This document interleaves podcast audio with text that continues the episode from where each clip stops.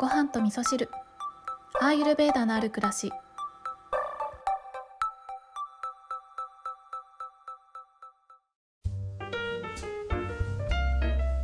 こんにちは、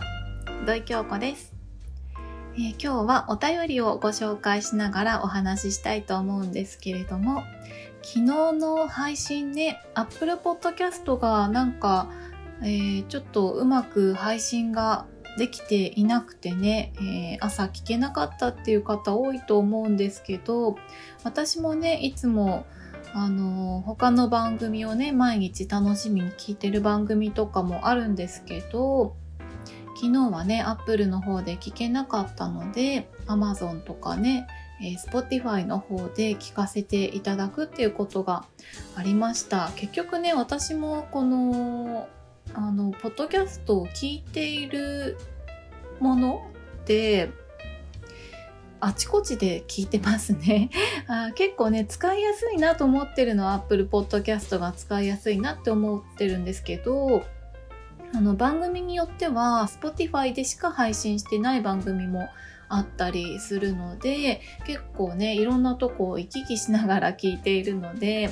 えー、皆さんもね、もし配信されてないっていうことがね、あの、ありましたら、他のところでね、聞いていただくこともできますので、えー、ちょっとね、ご不便をおかけしちゃうところもあるんですけれども、別のところをね、探ってみていただけたらなと思います。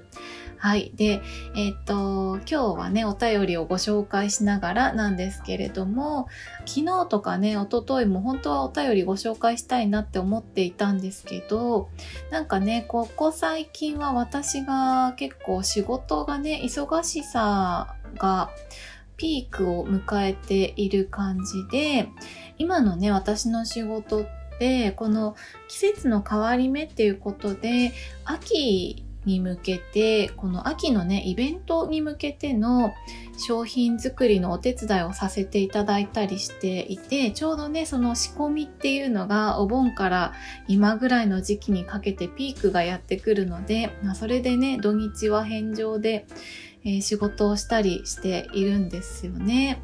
で、昨日もね、えー、日中はちょっとね、お友達とご飯食べたりする時間があったんですけど、結局ね、その後会社に行って仕事をしてやることやってっていうね、そんな一日を過ごしておりました。はい。で、今日はね、お便りご紹介していきますね。えー、まずね、ご感想のメッセージ、嬉しいメッセージいただきました。ごはみそネーム、ミニトマトさん。ミニトマソ、ミニトマトさん、初めてのメッセージですよね。ありがとうございます。京子先生、こんにちは。自分を大切にしておられる姿勢が本当に偉大なので、私も先生と呼ばせていただきます。笑い。ありがとうございます。最近、ポッドキャストを知り、この番組を見つけて、遡って毎日聞いています。毎回素敵な内容と声で癒されています。エピソードごひゃくじゅうろくで、悩みがあっても決して不幸なわけじゃないという言葉に救われました。ただいま絶賛生理不順中で常に心がモヤモヤしていますが、その言葉を聞いて、そうだよな、私幸せなんだよなと少し前向きになれた気がします。ありがとうございます。これからの配信も楽しみです。まだまだ暑いですが、お体にお気をつけてお過ごしください。はい。という、こんなメッセージいただきました。ミニトマトさん、聞いてくださってありがとうございます。そしてね、初めてのお便り、ちょっとドキドキしたかもしれないですけれども、送ってくださってすごく嬉しいです。ありがとうございます。でね、えー、悩みがあっても決して不幸なわけじゃないっていう、このね、考え方はいろんな言い方をされて、多分あちこちでね、言われてることだと思うんですけど、なんかね、ついつい私たちってね、あの今自分が何を持っているかっていうことを忘れてしまって、なんか外側外側にね、意識が向いてしまってないものねだりをねしちゃったりするっていうことがあったりとか、あとはね、ついつい自分に厳しくなって、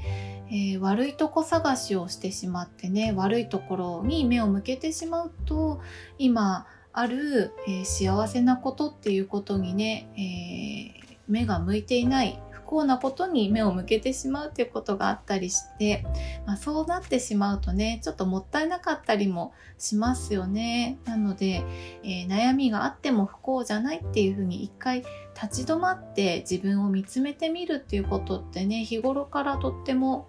あの心地よく生きるためにね、大切なことだなと思って常に私も心がけていることです。ミニトマトさんの良き先生でいられるようにこれからも精進して参りたいと思います。ありがとうございます。はい、で今日はもう一通お便りをご紹介します。ごはみそネームわさおさん。わさおさん、ありがとうございます。こんにちは。いつも楽しく拝聴させていただいております。さんじゅう代女性です。京子さんの知識の多さやお話の上手さ、いつも尊敬しています。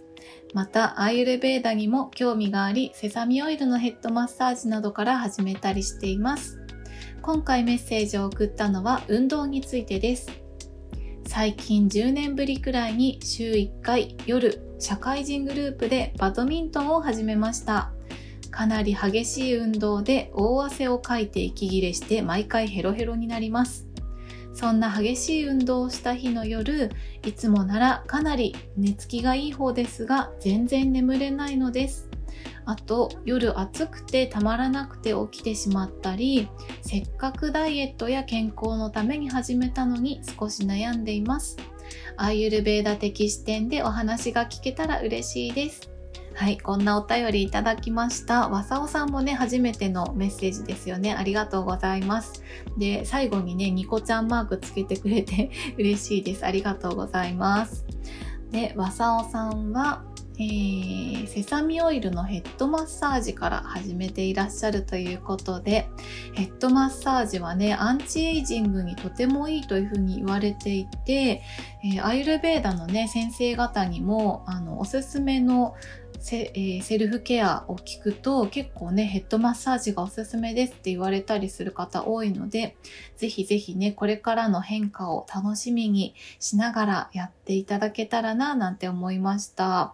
で、えー、今回の、えー、ちょっとしたご質問ですよね。バドミントンを始められたということで、いいですね。バドミントンってほんと結構激しい運動ですよね。体力使ってね。私もバドミントンを最後にしたのはいつだったかなっていうぐらい遠い昔なんですけれども、一回ね、私バドミントン用の、えー、バドミントンコートっていうんですかね、ちゃんと試合ができる真ん中にネットがあるコートでバドミントンしたことあるんですけど、すごい面白いですよね。私結構大好きなんですけど、あの下手くそなんですけど大好きですね。で、かなり大汗をかくっていうのもね、よくわかります。でね、まあ、そんな激しい運動をした日の夜、寝つきが悪くなるということをアーユルヴェーダ的な視点でということなんですけれども、そうですね、えー、まずね、あのアーユルヴェーダ的な視点でこの現象を考えると、なんかいつも言ってるからみんなあれだろうなってもう気づいてると思うんですけれども、このね、運動して寝つきが悪いっていうのはおそらく、えー、アーユルヴェーダの言葉で言うとバータの高まりと、おそらくこれはピッタの高まりもあるんでしょうね。えー、火の要素と風の要素、これがね、えー、高まってくることによって興奮してしまってるような状態ですよね。で、眠りにつく時っていうのはこの興奮状態とは真逆の性質が必要になってくるので、激しい運動をすることによってこのバータとピッタが高まって興奮状態になってしまっていて、逆の、えー、落ち着きのエネルギーというのがね、足りていないような状態になっていると思うんですよね。なのでアーユルヴェーダで、えー、言われていることもそうなんですけど、夜の運動としては激しい運動よりもゆっくりとしたリラックス系のね、ストレッチとかヨガとかね、そういったことの方が、えー、眠りに、えー、いい眠りをとるためにはおすすめですというふうに言われているんですよね。ただ、あのお仕事をねされてる方って、うん、時間を取る、運動の時間を取るのってどうしても朝、朝か夜かになっちゃうと思うんですよね。なのでバドミントンが楽しくってやってるんだったら、私はもうこのバドミントンをぜひ続けた方がいいと思うんですよ。で、特にね、えー、わさおさんはさんじゅうだい女性ということで、まださんじゅうだいというね、若い年齢なので、あのリセットするっていうのもね、えー、しやすいと思うんですよね。なのでバドミントンをした日の後ですね、その後のケアをすれば、あのいい眠りにつくっていうことはできると思うんですね。で、えーと、どんなことをしたらいいかっていうことをアーユルヴェーダ的な視点で、えー、ちょっと考えてみるとですね、このバータとピッタの高まりを抑えるということで言うと、えー、お風呂にねしっかりと浸かって落ち着くということがすごく、うん、効果的なんじゃないかなと思いますね。そしてお風呂に入った後にちょっとねストレッチなんかをしながら呼吸を整える、落ち着くっていうことをしてみていただきたいですね。うん、あのあとはですね、そうだな、あのスマホの使い方とかも、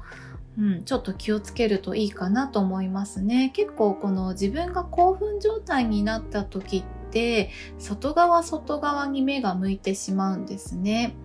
なので、え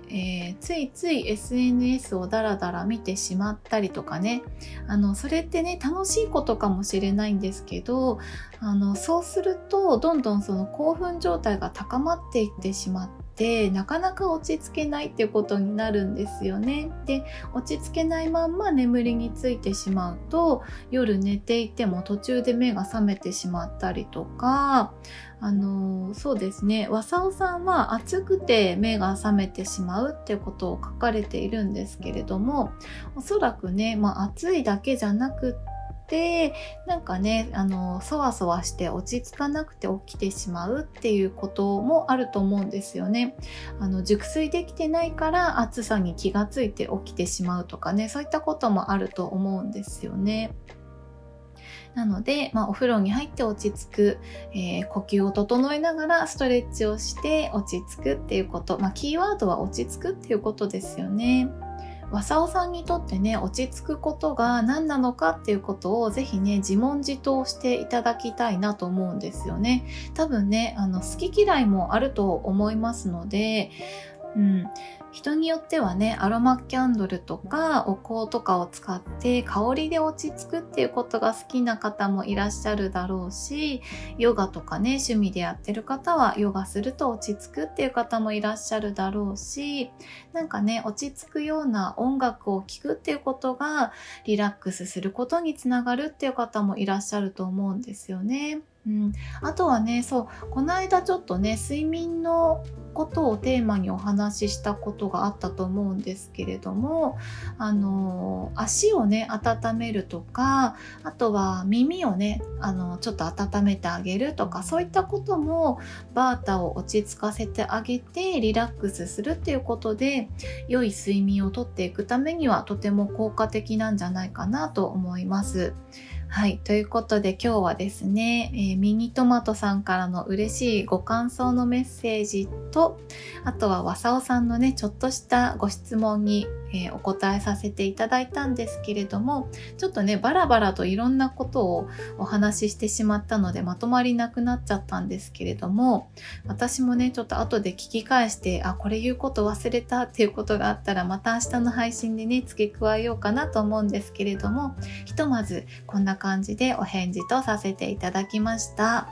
これからね、あの秋にかけてバータっていうエネルギーはどんどん高まってくるんですね。なので、えー、ちょっとね寝つきが悪くなってくるっていう方も多くなってくると思うので、ぜひね今回のエピソードでお話しさせていただいたような、えー、落ち着きっていうことをねちょっとキーワードにセルフケアをしていっていただくっていうことをすると、この季節の変わり目もね過ごしやすくなるんじゃないかなと思います。えー、ミニトマトさん、わさおさん、初めてのメッセージありがとうございました。今日も聞いていただきましてありがとうございます。